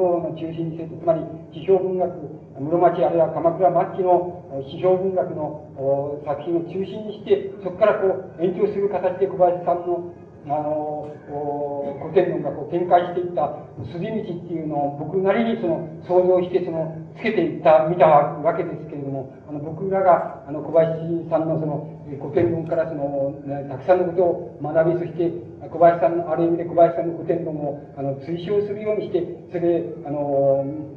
古典の作品をその読んだり論じたりしてきた、あの、そういうところで、あの、考えられた、あの、小林さんの古典論と、それからまた、それが、どこでどういうふうに、あの、自分が、あの、分かれていってしまったかっていうようなことについての、まあ、あの、一つの考えみたいなものが僕にありまして、それで、その考えも含めて申し上げますと、まあ、あの、今言ったようなところに、あの、要約されるんじゃないかというふうに思われます。あの、多分、えっ、ー、と、古典、小林さんの、まあ、えー、なんて言いますか、古典論もそうですけども、その他の批評も、まあ、多分、あの、優れた文章が多いですから、あの、えー、皆さんの教えられる、あの、教科書とか、教材とかの中に最もたくさんよく現れてくるものじゃないかなっていうふうに思いますし、またそれはもう当然そうじゃないかと思う、それはもう当然なことなんだというふうに思われますけれども、あの、もし、あの、なんて言いますか、あの、機会が、えー、ありましたら、あの、その小林さんの古典のもとに、してその原点に当てられそれで原点に当たられた上であのご自分なりのなんて言います古典についての考え方っていうようなものをあのこうあの手に入れるっていうような形でその手に入れて、えー、くださったらもう大変、えー、いいことなんじゃないかっていうふうに思われます。僕自身もあのそのようにしてあの、えー、自分のあの古典の世界に関心を向け、そして古典を論じたりして、今までやってきたように思います。あの、え、こう、お粗末なんですけども、一応これで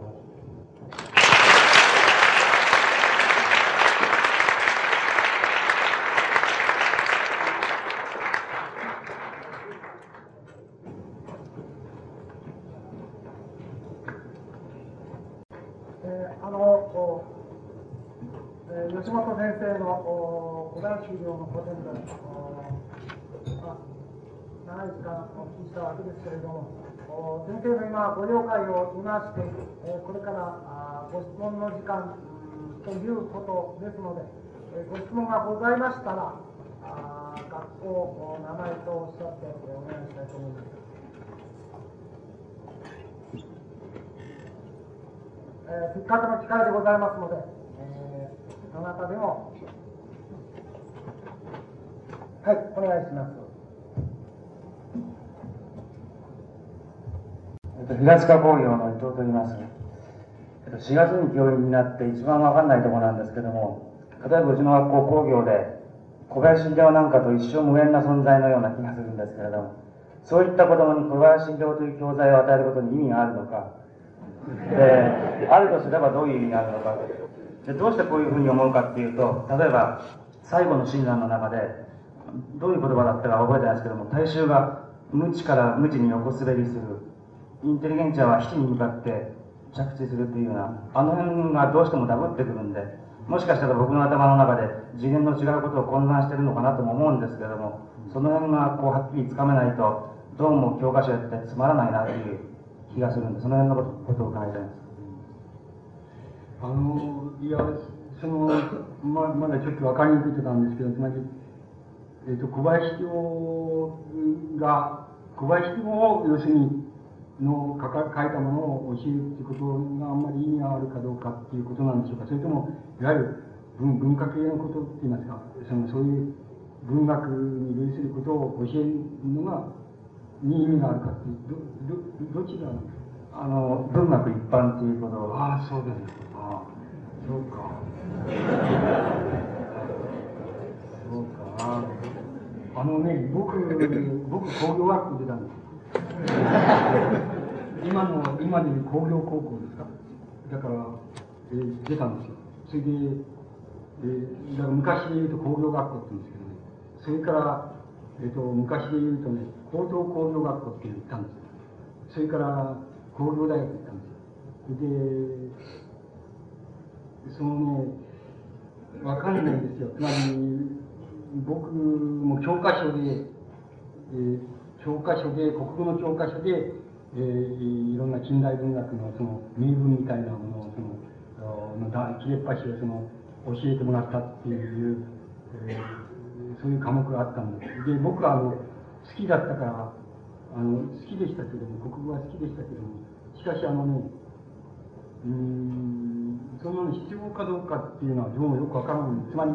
あのね、えっ、ー、と、僕、三、えっ、ー、と、三年、生頃かな。3年生頃ね、友達が、要するに、あの同級生が要するに、おめえ赤シャツだ赤シャツだって言う言うんですよね。で、赤シャツってなんだなんだっていう。全然わかんないわけですよ、赤シャツっていうのは。なん、なんだかだけど、もういかにもよくわかってるっていう、つまり前提のもとに、同級生が、だから、つまり、あるいはその、漱石の坊ちゃんとかそういうのは読んでいたんだと思うんですよ。だけど、僕は全然読んでないものだから、あの、つまりあなたのおっしゃる通りで、全然文、文学みたいな、文化系のことにあれがなかったから、全然何が言ってるのか分かんなかったんですけどね、して、なんだなんだっていういう感じ方になって、それで、えこれはその、つまり、何かの時にそう生やされたんだけど、えーと、生やされたけどその意味が通じないっていうのは大きななんか面白くなされるそれでなんかそれから僕それじゃあれって言ってあの漱石のなんかを読もうって読もうと思ってなんか寛大行ってその坂道の赤シャツっていうのが出てくる坊ちゃんっていうのを探したんだけどなくてあのまあいっぱい探せばあったんでしょうけど初めてだもんだからなくて。たまたまそのガラス戸の中っていう漱石のあれがあって、まあ、エッセイがあって、えー、矢野文庫であって、それで、それ買ってきて読んだっていう覚えてる。それは多分、その、こと始めなんですけどね、文学の。で、その、ガラスの中っていうのは、ご承知の通り大変、つまり、まあ、もう漱石の晩晩期に近い時のエッセイですし、あの、相当重い、重いエッセイですよ。簡単なこと書いたんだけど、相当暗い、暗くて重いエッセイなんですよね。でそれは全然そんなことは分かんないんだけどただもう印象がものすごく重くて暗いなっていう暗い印象なんですね。重くて暗いっていう印象なんだけどもしかしこれはあの暗いんだけどいいってどういうどうしていいと思ったのか分かんない。これはいいんだっていうこの暗さはいいんだっていうなんとなくそのあるんですね。それがあったんですよ。それがそれがねなんか文学みたいな関心を持つ始めだったような気がするんです。でだからそういうのはなんか縁縁縁だから縁っていうか仏教で言えば縁だからつまり景気の問題だからあの景気がないところで、え、国語のねそういうあれを教えるっていうのは、え、なんとなく面白くないでしょうけれども。だけどもしかするとなんかそのそこのところで一人でも二人でもなんかそれが景気になってそう文学の世界へ入っていったりそれを好きになるみたいなことが。あるっていう人がいるんじゃないでしょうかね。僕自分がそうだったんです。そんなものなくたって僕は商売成り立っていったわけですけどねあの成り立っていって、まあ、技術者になるのは不自由しないと思ってましたし本当に不自由しないわけですけどもそれからある意味じゃそれは技術に対して妨げなんですよね。あの文化系の妨げなつまりねやん、めんどくさくなっちゃうんですね。手動かしていろんなことこれやったりするので、めんどくさくなっちゃうのがあったりね、全部アホらしいっていう、あの、あれになったり、大変、あの、妨げになることも多いんですけど、でも僕は、あの、僕はあの、技術者っていうのを、あの、もう、最終的に工業大学、あれしましたけども、工業大学の先生に対してもね、つまり専門家である先生に対しても、あの、同級生に対しての、大抵の同級生に対して僕は不満でしょうがなかったのに、やっぱりどうしても、こう、なんていうのかな、この人たちはね、どう言ったらいい人なんだけどね、違うっていう、なんか違うっていう、これは違うんだよっていうね、あの、それはもう、どうしても合点がいかんわけですよね。つまり、だからそれは僕ね、あの、つまり何が、つまり一口に言っちゃうとね、通俗的なんですよ、要するに。あの、技術者って、あの、技術関係の学者っていうの、とかね、その理工系の学者っていうのは通俗的なんですよ。つまり、自分の学問以外のことになると、ものすごく通俗的な、なんですよね。あの、それはもうね、ちょっと我慢ならないなっていうふうに思えて仕方がなかったんですよね。だから、あの、僕はね、あの、究極的にいいんじゃないかと思うんですけどね、あの、その、工科系の生徒さんとか学生さんが文化系のことをね、あれするっていうのはいいんじゃないかっていうふうに、あの、いいんじゃないかなって思いますし、思えるんですけどね、究極的には。それから、もっと違うことから言えばさ、一般的にあの、知識っていうのはやっぱり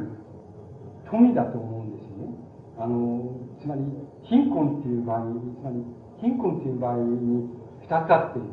えー、まあ三つあるのかもしれないですね。つまり、経済的貧困っていうのがあるのかもしれないんですけどね。つまり、経済的な貧困っていうのは、えっ、ー、と、どう言ったんでしょうね。明日食べ物が、明日食うお米がねえんだっていう、そういう貧困っていうのももちろんあるわけですけども、その貧困は多分、今のままでも相対的にはだんだん解消していっちゃうんだろうと思うんですけどね。あの、うん、つまりそういうことが一つあると思いますけどね。もう、もう二つあって、もう一つは、やっぱり関係性の貧困だと思うんですね。関係性が、えっ、ー、と、関係性が貧弱だっていうことはね、貧困の中で、のきつさの中で、非常に大きな部分だっていう思うんですけどね。それからもう一つはやっぱり知識だって思うんですよ。あの、知識っていうのは逆に言うと富だと思うんで、あの、相当きつい目にあっても、あの、知識っていうことがある、持ってるっていうことだけで、も役に立つんじゃないけれども、持ってるっていうことが救済になることっていうのはあると思うんですよね。あの、それだから知識は富なんで、役に立つから富っていう意味じゃなくて、あの、も持ってるってこと自体が、あの、相当ピンチに追い込まれたときに、あの、人間が追い込まれたときに役に立つっていうことが、僕はあるような気がするんですよね。だから、僕、それは富だから、やっぱりないよりあった方がいいっていう意味合いでも、僕はいいんじゃないかなと思うんですけどね。だけど、それは確かに、高家系の人っていうのは、大部分が、本当に一人二人の人が割合にそういうことに関心を持ったりして、それがちょっと異端者であったりするっていうのは通常なんですけどね。あの、学校でもそう、それは大学行っても同じです。あの、大学行っても、あの、同じなんですよね、それは。だから、そういう目っていうのは、僕は随分あってきまして、その差し引き管理をその、プラスかマイナスかって言えば、まあ結局はやっぱりプラスっていう方につけるっていう感じ方にどうしてもなるんですけどね。だから、虚しいけれども、やった方がいいんじゃないか僕はそう思いますけどね。そんな気がしますけどね。どうもありがとうございました。えー、ここであの質問を移りたいと思います。長時間にわたりまして貴重なお話をお伺いいたしました。えー、ここで、えー、吉本先生を拍手を持って、え、お送りしたいと思います。